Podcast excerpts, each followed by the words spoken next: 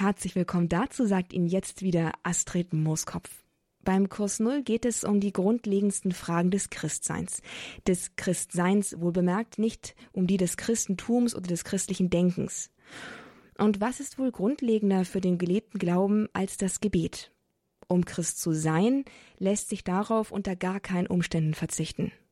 Umso schwieriger, wenn Unklarheiten und Unsicherheiten in Bezug auf dieses Thema aufkommen, wenn man nicht so genau weiß, wie bete ich, was ist Gebet eigentlich und wie fange ich damit an.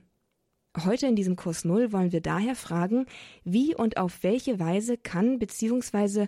sollte das Gebet in meinem Leben Gestalt annehmen. Um eine Antwort auf diese Frage zu finden, wenden wir uns heute in dieser Sendung an Prälat Patrick Boland, einen erfahrenen Exerzitienmeister und geistlichen Begleiter und einen Kenner unter anderem der Wüstenväter, von denen wir heutigen zweifellos viel über das Wesen des Gebets lernen können. Und dazu begrüße ich jetzt also ganz herzlich Prälat Boland. Schön, dass Sie da sind, Herr Prälat. Vielen Dank.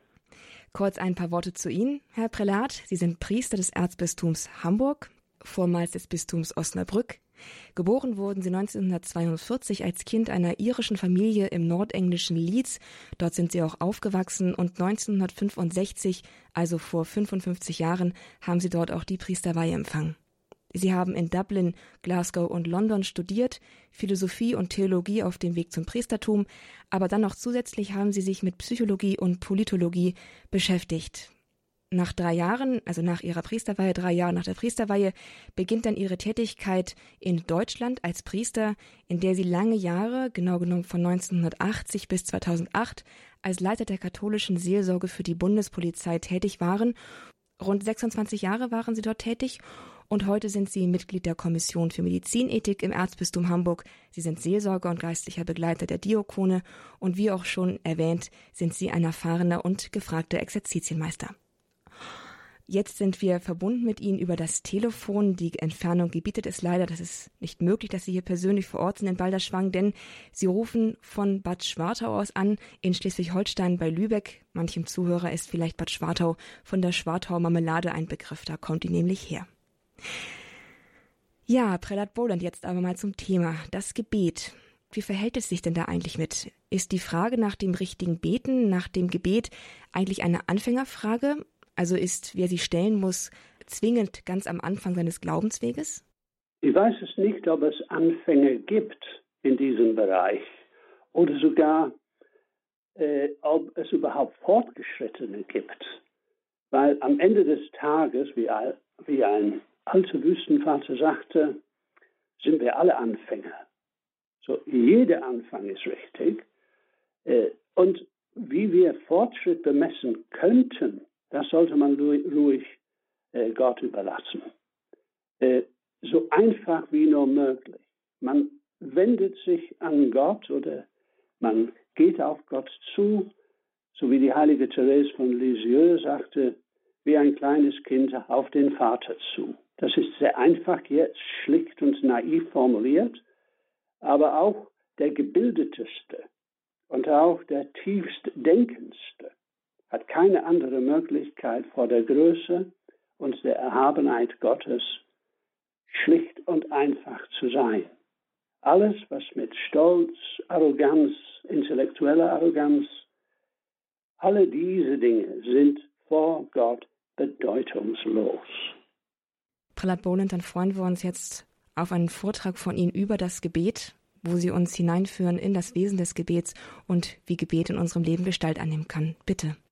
Der heilige Antonios, der ist geboren etwa 250 nach Christi und zog als junger Mann in die ägyptische Wüste. 106-jährig starb er. Wir hätten überhaupt nichts über ihn gewusst, wenn nicht sein Biograf, der heilige Athanasius, Bischof von Alexandrien, der etwa 50 Jahre jünger war als Antonius, von ihm eine sehr bedeutende Biografie geschrieben hatte. Um diesen Antonius sammelten sich eine Fülle von Sprüchen und Anekdoten. Und mit einer solchen Anekdote möchte ich beginnen. Im Gebet vertieft fragt er Gott, man kann ihn beinahe sehen da in seiner Höhle in der Wüste, Hände hoch und stehend, ob es noch jemand gibt oder gäbe, der im Gebet weiter sei als er selbst.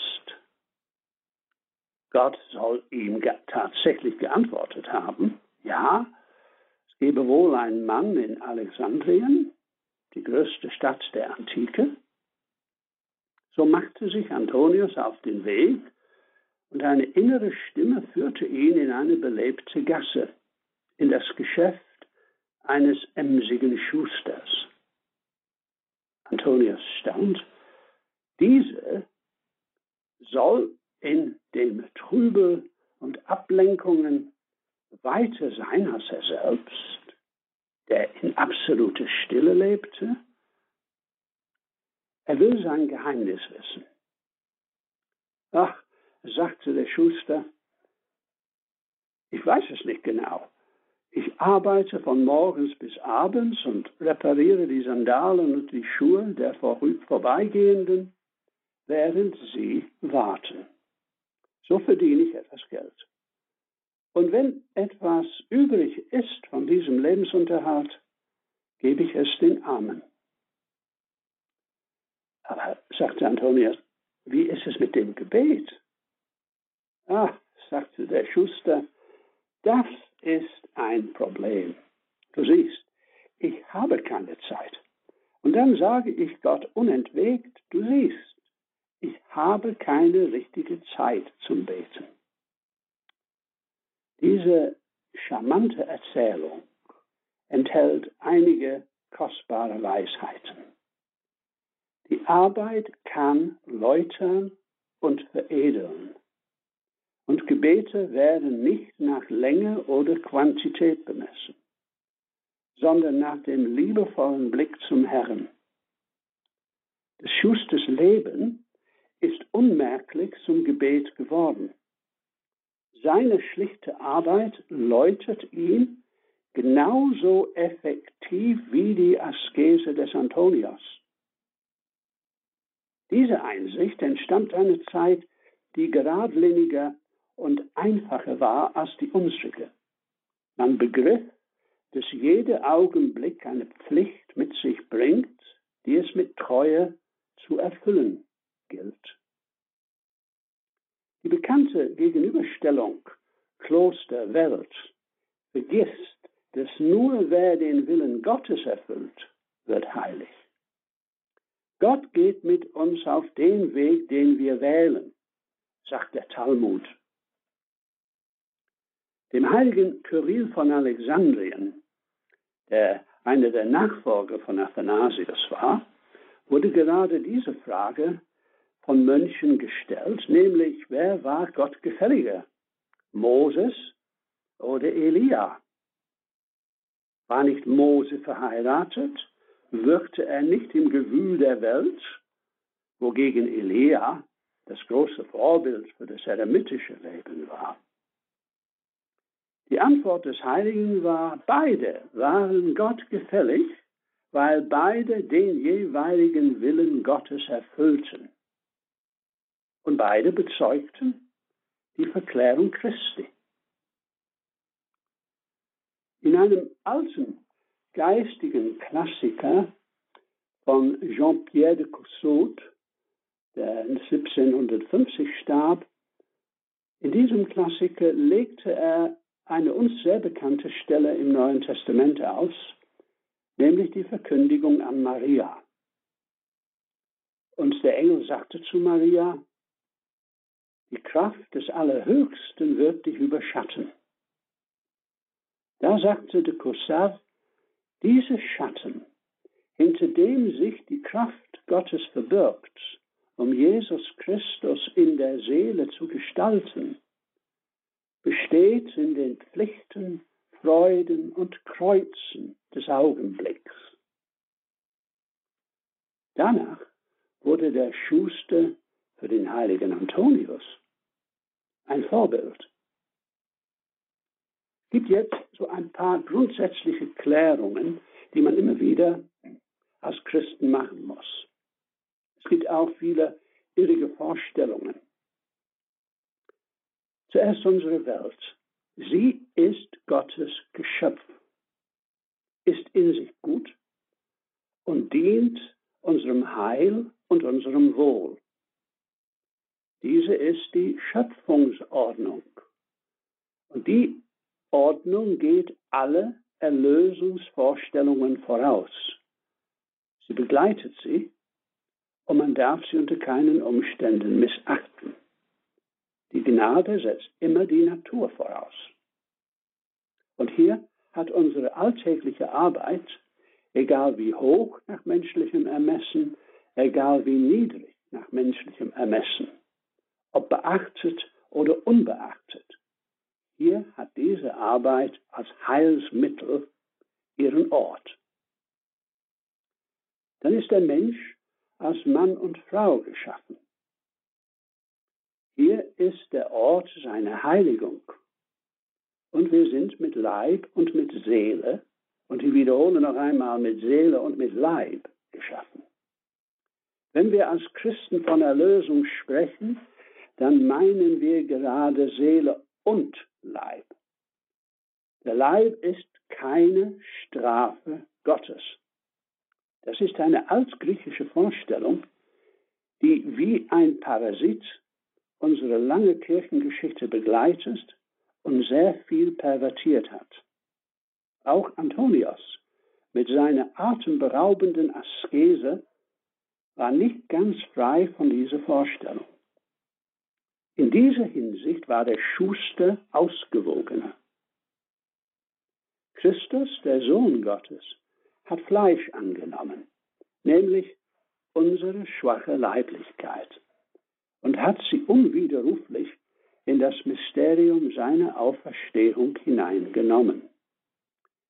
Die Auferstehung Christi ist eine leibliche Auferstehung. Alle Sakramente, die für uns Christus in das Hier und Jetzt hinein vergegenwärtigen. Alle diese haben eine leibliche Komponente. Wir werden durch unsere Leiblichkeit geheiligt. Und zugleich erhalten wir die Vergewisserung unserer unsterblichen, ganzheitlichen Erlösung. Die Leibfeindlichkeit, oft der Kirche vorgeworfen, ist nicht christlichen oder alttestamentlichen Ursprungs. Und kommt noch hinzu, dass seit der Menschwerdung Gottes ist der Leib, wie Paulus das schon schön sagte, ein Tempel des Heiligen Geistes.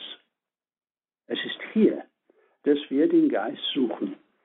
In diesem unserem Leib, geheiligt durch die Sakramente und hineingenommen worden durch die Eucharistie in den Leib Christi. Wir leben hier und jetzt in der Auferstehungswirklichkeit Christi, aber verhüllt.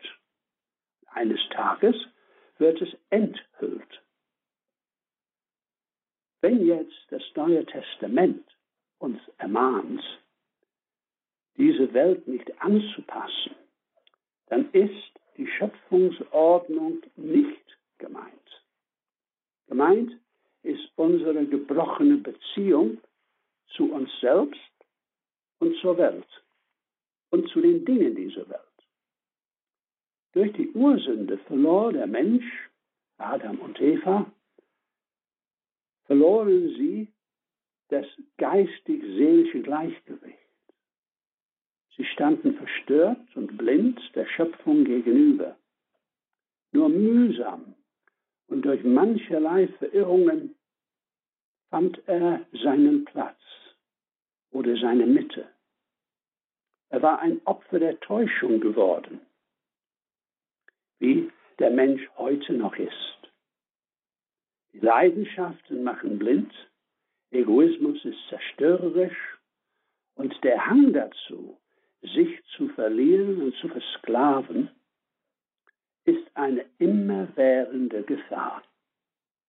Ich denke, alle Eltern wissen das im Umgang mit ihren Kindern, vor allen Dingen in der Pubertät und Adoleszenz. Exzesse finden wir nur beim Menschen. Das Tier lebt gemäß seiner Instinkte.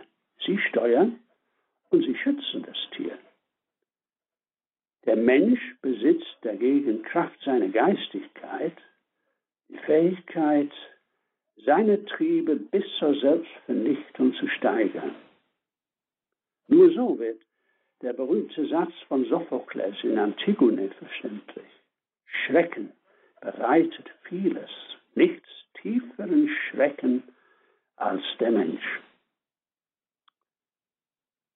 Andersherum betont der heiligmäßige Rabbi Moshe Löb von Sassow, der starb 1807 in was heute Polen ist, es gibt keine Eigenschaft, keine Kraft am Menschen, die umsonst geschaffen wäre.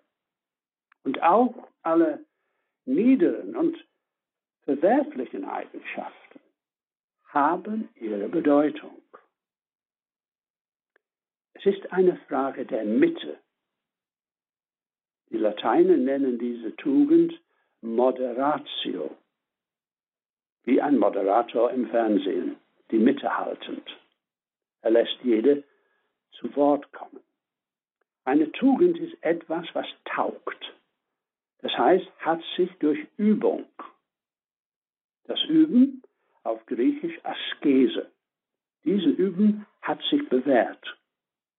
So zum Beispiel, etwas Ehrgeiz ist gut und förderlich, aber zu viel egoistisch und nervt. Etwas Habgier fördert den Lebenserhalt. Zu viel zerstört die geistige Statik und macht blind. Mut ist die Mitte zwischen Tollkühnheit und Feigheit. Der Zorn ist gut, wenn gegen meine eigene Trägheit gerichtet, verletzend gegen andere. Ein Mobiltelefon ist eine große Hilfe. Aber wer hat wen? Habe ich mein Handy oder hat mein Handy mich? Vielleicht versklave ich mich. Aristoteles erkannte, dass alle Hilfsmittel, die er Techne nannte, von dem wir unser Wort Technik oder Technologie ableiten, alle diese Hilfsmittel können uns in Abhängigkeit bringen und somit eine der vier Arkana des Bösen. Ein schönes Wort. Das heißt Suggestivkräfte, beeinflussende, subtile Verführungsmächte, die uns aus dem Gleichgewicht unserem Selbstverlust führen können. Und wir kennen sie nur zu gut. Geld, Macht, Sex und Technik. Noch einmal, in sich nicht schlecht, aber bedürfen unbedingt der Zügelung und Steuerung. Es geht um die Verwirklichung unserer Freiheit. In dieser Situation befindet sich jeder von uns, ob Mann oder Frau, Laie, Priester, ledig, verheiratet, Ordensmitglied, spielt keine Rolle. Die Auseinandersetzung oder der Kampf ist der gleiche. Nur die Bedingungen sind verschieden.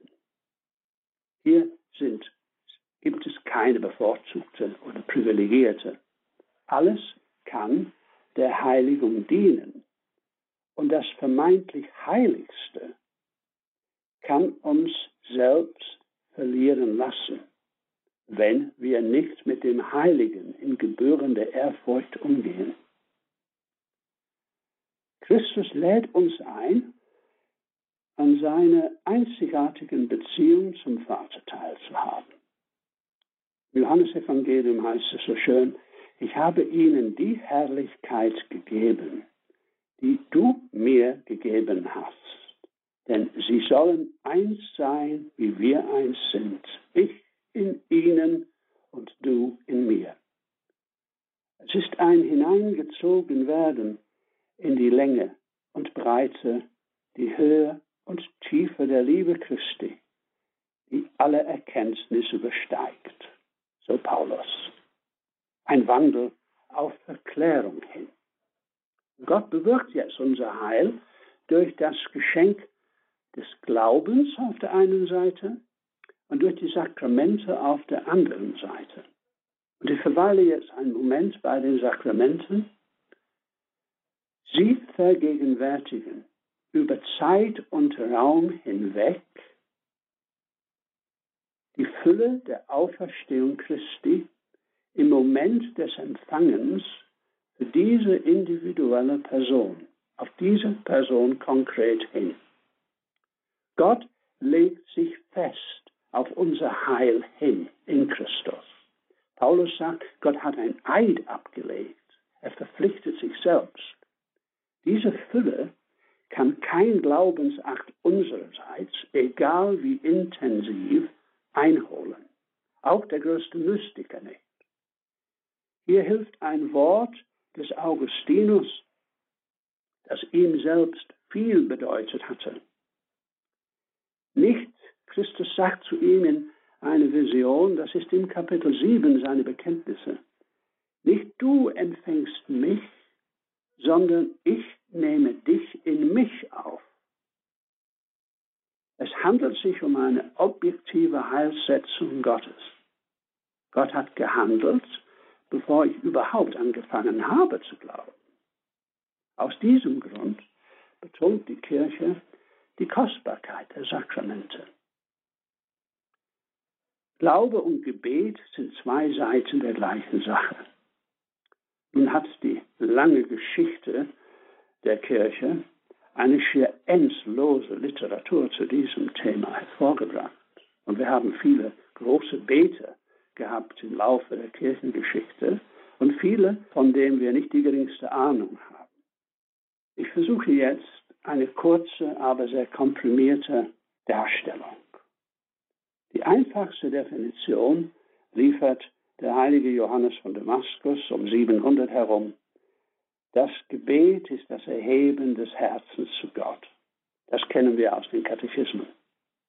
Hier ist der Akt des Betens angesprochen. Einige Väter bevorzugten eine andere Metapher, ein Stehen vor Gott. Es ist eine Bildersprache, wie alles Sprechen über Gott. Nun suggeriert Stehen eine momentane statische Beziehung wie wenn ich sage, ich werde jetzt beten. Das zugrunde liegende griechische Wort ist zugleich statisch und dynamisch, beide Elemente. Zweierlei ist gemeint, die momentane bewusste Hinwendung auf Gott hin und zugleich eine dauerhafte, ununterbrochene Beziehung zu Gott, ausgeglichen, harmonisch und in Frieden. So selbstverständlich wie das Atmen. Auf diese beiden Aspekte gehe ich jetzt ein. Ich beginne mit jenem Satz, der eigentlich die ganze biblische Offenbarung zusammenfasst. Gott spricht zu Abraham. Und ich zitiere, Gott sprach zu ihm, Abraham. Er antwortete, hier bin ich. Gott rief Abraham bei seinem Namen. Ganz wichtig. Gott schafft uns mit einem ureigenen Namen. Das heißt, er spricht mit ihm in seiner unverwechselbaren Einzigartigkeit, wie bei jedem von uns. Und Abraham antwortete, hier bin ich. Das hier gibt nicht so sehr den Ort an, als ein Zustand der Spannkraft seines Geistes vor Gott. Sichtbar wird jetzt, jeder von uns hat seinen Platz vor Gott ureigen und nicht austauschbar. Und hier liegt unsere aller Berufung, diesen Platz einzunehmen, der Ort unserer Würde. Hier bin ich. Diese Würde oder das hebräische Wort bedeutet Gewicht oder Wucht, habe ich durch dieses angesprochen werden durch Gott.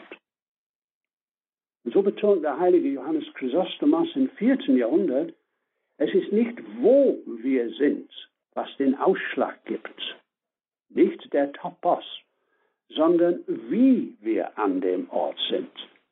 Der Topos, die Art und Weise, wie wir da sind, ob bei der Arbeit in der Familie, alleine zu Hause, in der Kirche oder in einem Kloster.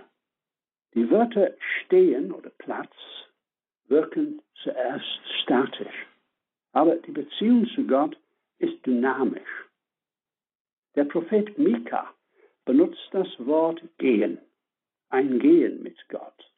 Und er verkündet in einem kurzen Merksatz, der laut rabbinischer Überlieferung die ganze Torah zusammenfasst, es ist dir gesagt worden, Mensch, was gut ist und was der Herr von dir erwartet. Nichts anderes als dies. Recht tun, Güte und Treue lieben, in Ehrfurcht den Weg gehen mit deinem Gott. Dieses Wörtchen Ehrfurcht ist nicht ganz einfach zu übersetzen. Genauer ist es wahrscheinlich mit Wachsamkeit zu übersetzen. Man kann es auch sogar ein bisschen weitschweifend mit Freundschaft übersetzen.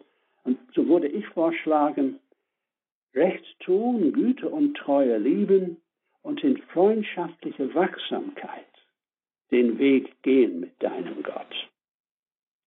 Es ist wie eine Bergwanderung. Manchmal geht man miteinander, Seite an Seite. Manchmal fällt der eine oder andere zurück. Manchmal meint man, einander verloren zu haben, um sich dann wieder zu finden. Nun wäre die Frage, was kann ich jetzt tun, um diesen beiden Aspekten des Gebets gerecht zu werden? Ein Stehen vor Gott und ein Gehen mit Gott. Die täglichen Herausforderungen in Familie und Beruf sind der konkrete Wille Gottes für mich. Sie können läutern und veredeln oder sie können mich vom Weg abbringen. Und wir leben dann wirklich und voll, wenn wir unsere Verantwortung kennen, das Werk vollbringen, das auf uns wartet und den Menschen genügen, die uns anvertraut sind. Der feine Sinn für die ausgeglichene Mitte, das edle Maß zwischen den Extremen, ist das Ziel ist zugleich ohne Frage eine Kunst. Wir sprechen von Klugheit oder Weisheit. Dieses gilt für alle Lebenslagen und bedeutet ein ständiges Schreiten, ein Hinausgehen über das eigene Wünschen hinaus, das Zügeln des eigenen Egoismus. Hier passt ein Wort des heiligen Augustinus, dass es letztlich nur zwei Arten von Menschen gibt. Die, die in sich so verliebt sind bis zur Verachtung Gottes und die, die Gott so lieben bis zur Selbstvergessenheit. Gott führt uns durch Anziehung und durch die Liebe zum Schönen, zum Guten. Das Gute erkennen wir sogar durch die Schönheit. Gott zwingt nicht und er forciert nicht. Zwänge mag er gar nicht, so der Hirt des Hermas im zweiten christlichen Jahrhundert. Unsere Freiheit ist sein großes Geschenk an uns. So gilt für das Gebet, was immer mir die größte Leichtigkeit in der Beziehung zu Gott gibt, Ungezwungenheit. Das, womit ich mich wohl fühle, ob das Lesen der Schrift, die Gebetsschnur, Gebetstexte, Gedichte, Stille, was mich jetzt gerade am meisten mit dem Herrn in Berührung bringt, das ist das Richtige. Ich soll das tun, weil ich dann den Weg gehe, den er führt, indem er mir Leichtigkeit in der Beziehung zu ihm schenkt und zusammen mit einem Gefühl der Stimmigkeit und des inneren Friedens.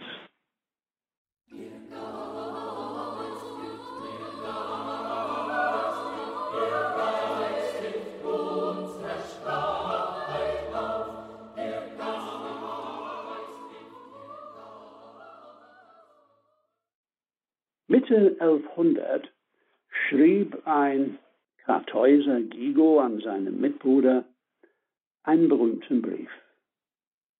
Später wurde der Text herausgelöst und herausgegeben als Scala Claustralium, Klosterreiter. Wenn auch Gigo ein Mönch war, ist die von ihm genannte, aber sicherlich nicht erfundene Methode hilfreich und gültig für alle Christen. Sicherlich für alle, die ein ernsthaftes geistliches Leben führen möchten. Aber wie alle Texte muss der Text mit Unterscheidung gelesen werden und klug den jeweiligen Lebensbedingungen angepasst. Er schreibt seinem Mitbruder Gervais, als ich eines Tages mit Handarbeit beschäftigt war und über die geistlichen Übungen der Menschen nachzudenken begann, kamen mir mit einem Male vier geistlichen Stufen in den Sinn, nämlich Lexio oder Lesen, Meditatio, Meditation, Oratio, Gebet und Contemplatio, Kontemplation. Dies ist die Leite der Mönche, durch die sie von der Erde in den Himmel hinaufgeführt werden. Stufen hat sie nur wenige, unermesslich aber und unglaublich ihre Größe. Ihr unterstes Ende steht auf der Erde, ihr oberes aber durchdringt die Wolken und versucht, den Himmel zu erspähen. Nun, dieses Viergespann wurde schnell sehr populär und erwies sich als eine geniale Hilfe für das persönliche Leben. Auch wenn jetzt unser Autor von Stufen redet, handelt es sich nicht um Stufen im strengen Sinne, sondern eher um einen Pendelschlag. Eine Reihenfolge ist nicht intendiert, kein Nacheinander.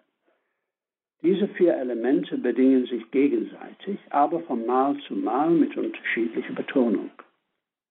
Selbstverständlich brauche ich das Leben nicht, wenn mein Herz sofort bei Gott ist. Andersherum, wenn mein Geist relativ träge ist, hilft die geistliche Lesung. Die Kunst besteht darin, von dem einen zum anderen zu wechseln und dort anzusetzen, wo jetzt passend. Mit dem Lesen ist ein Text der Heiligen Schrift oder ein geistliches Werk gemeint.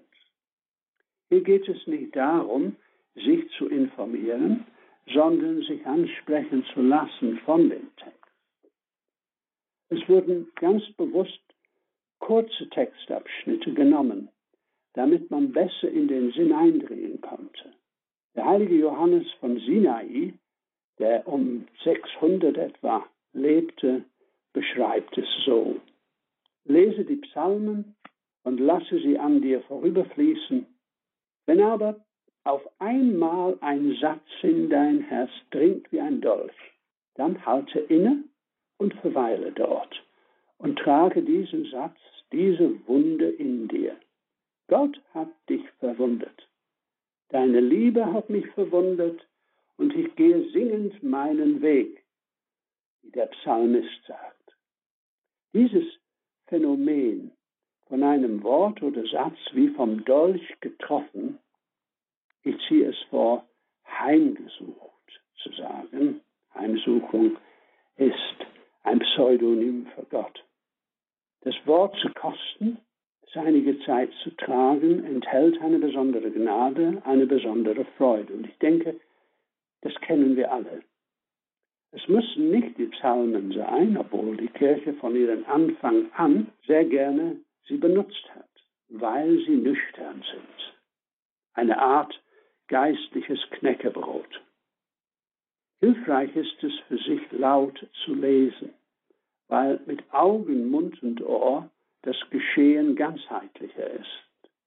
Das Wort Gottes wurde seit eh und je gehört im Deutschrenomium heißt die Weisung, höre, o Israel, höre, Shema, höre.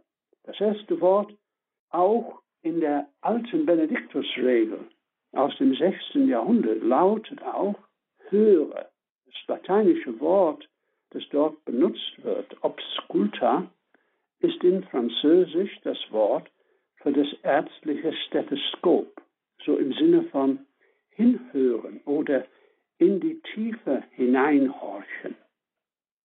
Zum Lesen der Heiligen Schrift sagte der große Kirchenvater Origenes, vielleicht der größte Theologe der Kirchengeschichte, Wer nicht sein Haupt an die Brust Jesu gelehnt hat und von ihm nicht Maria als seine Mutter erhalten hat, kann den tiefen Sinn der Schrift, vor allem des Johannesevangeliums, nicht erfassen.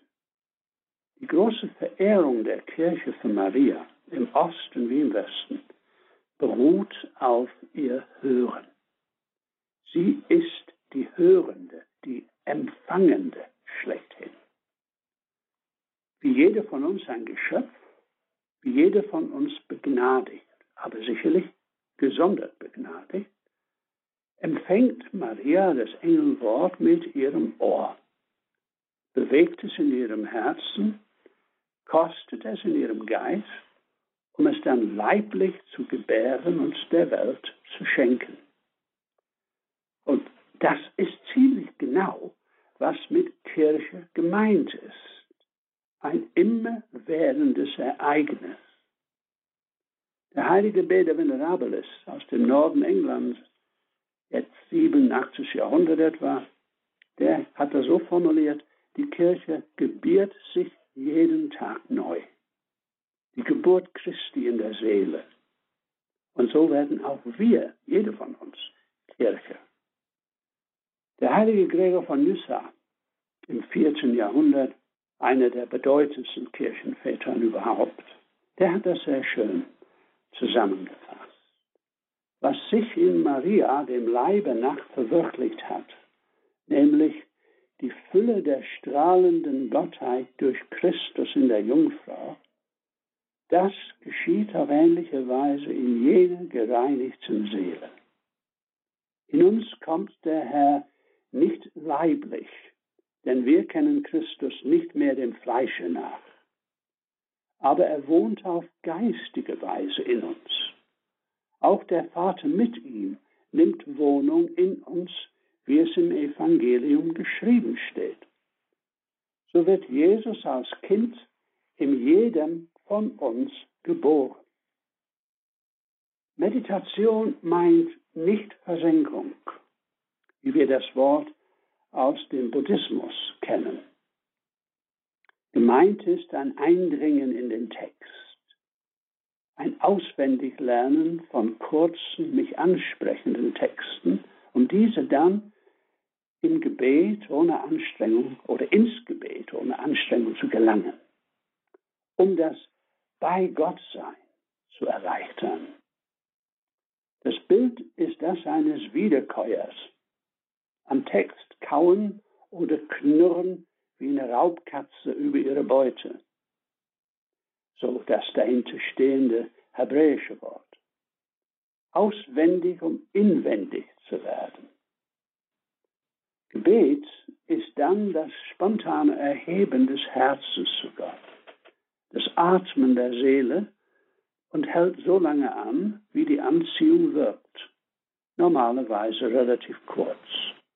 Wenn aber ein Übergang in einen intensiveren Zustand geschieht, wo Worte nicht nötig sind und die Präsenz Gottes dominant ist, sprechen wir von Kontemplation, die natürlich gemäß der Einladung Gottes verschiedene Intensitäten kennt. Gregor der Große sagte über sie von Natur aus flüchtig und scheu wie ein Reh, ein Heranpirschen. Ein einziger Gedanke führt zur Unterbrechung. Ärger und Zorn verhindern grundsätzlich den Zugang. Es ist keine Frage der Anstrengung. Anstrengung ist die Außenhaut der Eitelkeit, sondern der Zuwendung Gottes und der Wachsamkeit. Hier fällt eine bekannte Anekdote aus dem Leben des heiligen Johannes Vianney ein und er beobachtet, wie ein einfacher Bauer in seine Kirche geht und viel Zeit dort verbringt. Der heilige Johannes fragt ihn, was er dort macht. Er antwortet, er schaut mich an, ich schaue ihn an. Oder Kardinal Newman, noch kürzer, Chor ad Chor, Herz an Herz. Ich finde auch, dass ein Text des heiligen Makarios aus dem vierten Jahrhundert sehr hilfreich ist.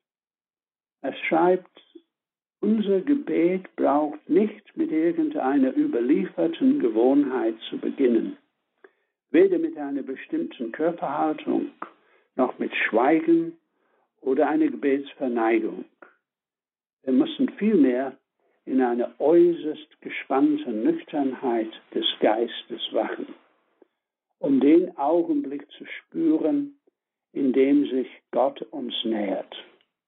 Die Seele auf seinen Weg durch seine Einwirkung heimsucht. Weder Schweigen noch Schreien noch Aufregung sind im Gebet notwendig.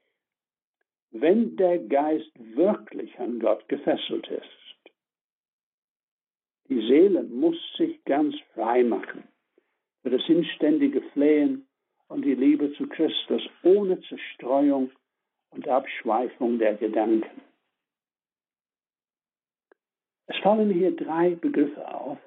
Nüchternheit, Spannkraft des Geistes und Zerstreuungen. Mit Nüchternheit wird die Skepsis der Kirche gegenüber Formen der starken Begeisterung und Enthusiasmus deutlich, weil in den Worten der Wüstenväter sie nur kurze Wurzeln haben. Und sie sind nicht von Dauer und nicht zuverlässig. Spannkraft, Jesus nannte sie Wachsamkeit, zielt auf die innere Fokussierung. Wir wissen, wie schwer es ist, uns zu sammeln und zu konzentrieren. Die Gedanken sind wie tausend Affen im Baum, sagte Buddha. Sobald uns aber die Zerstreuung bewusst wird, fokussiert man sich ruhig und gelassen neu. Dieser Wechsel von Konzentration zu Zerstreuungen und wieder das sanfte Zurückholen in die Fokussierung ist keine Beeinträchtigung des Gebets, weil die Grundentscheidung, beten zu wollen, das Ganze trägt.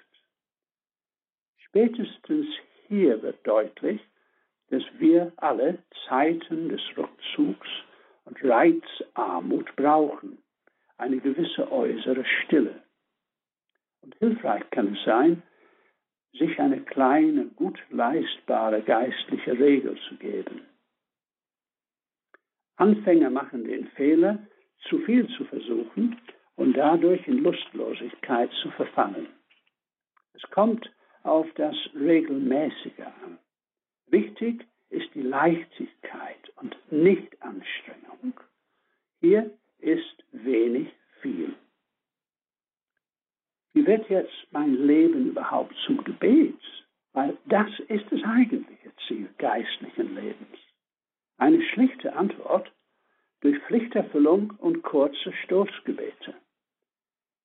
Kurze Stoßgebete verhindern die Zerstreuung, weil sie als kurze Herzenserhebung ohne großes Denken stattfinden. Im Denken sind die Zerstreuungen und auch die Zweifel. Solche kurze Blicke auf Gott hin knüpfen den Tag zusammen. Der Schuster bei Antonius seufzte auf Gott hin. Andere Väter hatten Lieblingsverse aus der Schrift, die sie mehrmals im Laufe des Tages wiederholten. Der Eröffnungsantiphon für das Stundengebet der Kirche, Herr, komm mir zu Hilfe, ereile mir zu helfen, das war der bevorzugte Ruf eines Wüstenvaters. So sagt uns das der heilige Cassian. Makarios der Große, der liebte den Anfang von Psalm 40. Harrend harrte ich den Herrn und er beugte sich mir zu. Um 1400 erschien ein Büchlein in Altenglisch geschrieben, das eine weite Verbreitung fand. Die Wolke des Unwissens. Aus diesem kleinen Werk hören wir, dass wir Gott bitten sollten, dass er mir ein sich erschließendes Wort schenke. Man kann sagen, aha, ein kurzes Wort, Der Name Jesu ist ein solches Einwortgebet. Und es ist sicherlich aus diesen Kreisen, dass der Name Jesu in das uns heißgeliebte, gegrüßet seist du Maria hineingekommen ist. Auch in diesem Kontext das vor allem im Osten beliebte Jesusgebet ist hier angesiedelt. Herr Jesus Christus, Sohn Gottes, erbarme dich meiner. Oder schlicht und einfach Jesus. Es geht nicht um die Worte, sondern um die Präsenz Christi, die der Herr selber gestatten muss. Die Worte eines ostkirchlichen Priesters, der im täglichen Trübel von London lebte, mögen hier hilfreich sein. Auf dem Weg, dem täglichen Weg in sein Studierzimmer, wie er das nannte, nämlich die Bibliothek des Britischen Museums, versuchte Guillet, Gott anzubeten in den vorbeigehenden Passanten. Und er schreibt sehr schön, möge der Heilige Geist in uns den Wunsch erwecken, den Namen Jesus zu hören, wie ihn die Jungfrau das erste Mal hörte, und ihn so zu wiederholen, wie ihn Maria und Gabriel aussprachen. Möge unsere Anrufung des Namens Jesus zu dieser Tiefe der Anbetung, des Gehorsams und der Zärtlichkeit führen. Ein anderer Meister dieses Weges war der Vater Isidor von Gethsemaniskit in der Nähe von Moskau. Sein Biograf Pavel Florensky war ein berühmter Physiker und Mathematiker. Und er lernte Isidor kennen, als er junger Mann war, als er selber jung war. Und diese Begegnung in dieser verworrenen Zeit, das ist die Zeit von Stalin, war für ihn weisungsführend. Pavel beschreibt Isidor, und das ist das, was bei ihm in sein Herz das Gebet und das Gebetsleben auslöste, als Dauerzustand. Es war bei Isidor die grenzenlose Liebe, Milde und Demut, die sich vor seinen Augen verbanden mit einer unbeschreiblichen Unabhängigkeit, Freiheit und Selbstständigkeit. Er verkörperte schlicht und einfach die Kirche. Isidor starb 1908. Pavel Florensky wurde 1937 von Stalin ermordet. Er überliefert folgende kleine Begebenheit. Es scheint, als ob Isidor eine besondere Gebetsregel nicht hatte. Ein Bischof fragte ihn mehrere Male, welche Regel, Regel haltet ihr so? Ich habe keine, antwortete der Altvater. Wie kann das sein, gar keine? Du hast mit strengen Vätern gelebt. Einfach so keine. Als ich bei meinem geistlichen Vater auf dem Athos lebte, und ihm um eine besondere Regel gebeten habe, hat er mir stets geantwortet, was brauchst du denn für eine Regel? Ich selber habe keine, aber doch hier hast du eine. Sprich stets in deinem Herzen, Herr, erbarme dich. Eine so einfache Regel, lächelte Isidor, und nicht einmal die vermochte ich einzuhalten. Natürlich benutzte Isidor andere Gebete und er las in der Schrift und so weiter und puzzelte im Garten herum, aber seine Demut war tief verankert, mit Humor und einer großen inneren Freiheit verbunden. Und diese Leichtigkeit verrät den Heiligen Geist. Seine Demut würde man gründlich missverstehen, wenn man dachte, er wäre unterwürfig. Und das gilt für uns alle Christen. Ganz im Gegenteil. Seine Demut galt Gott und Gott allein und hütete die Gnade. Sie wahrte ihn vor Stolz und Eitelkeit und Einbildung. Auffallend ist die Weite seines Herzens. Und sie ist eine Gabe des Heiligen Geistes, nämlich die Weisheit. Von Salomo wird gesagt, Gott gab Salomo Weisheit und Einsicht in hohem Maß und Weite des Herzens wie Sand am Strand des Meeres. Diese Bitte um Weite des Herzens finden wir immer wieder in den Psalmen. Sie geht einher mit der Reinheit des Herzens. Auch wenn wir unseren Beitrag dazu leisten müssen, bleiben sie eine Gabe des Heiligen Geistes. Selig, die ein reines Herz haben, sie werden Gott schauen. Das Wörtchen selig deutet auf den himmlischen Ursprung hin. Der Geist schenkt seine Gaben an demütige Seelen und jenseits der öffentlichen Aufmerksamkeit. Wir vernehmen eine Herzensgüte und Großzügigkeit. Thomas von Aquin spricht von Magnanimitas, Herzensgröße. Diese Herzensgröße ist das Ziel unseres Lebens vor Gott. Frei, ungezwungen, in Gott atmend, auf sein Licht hin uns bewegend. Das ist das Ziel des geistlichen Lebens.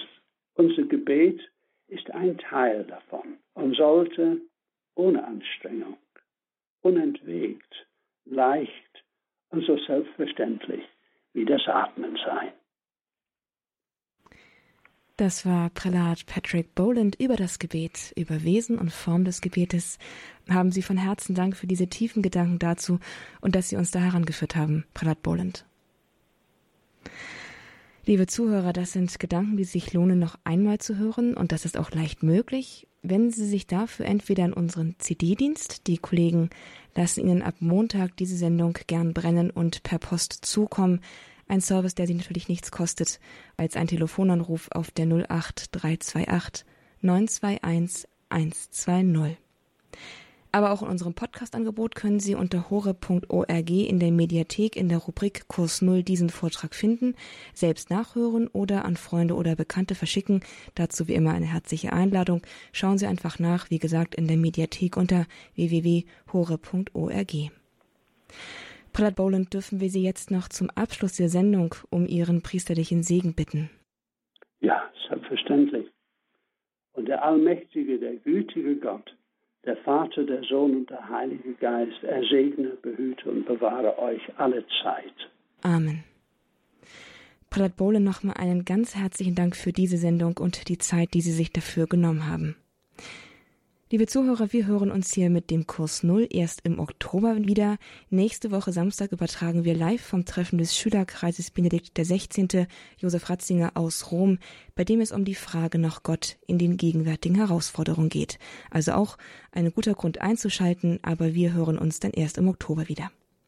Damit und bis dahin Ihnen allen ein gesegnetes und schönes Wochenende, eine gute Zeit. Das wünsche ich Ihnen von Herzen. Ich bin Astrid Mooskopf.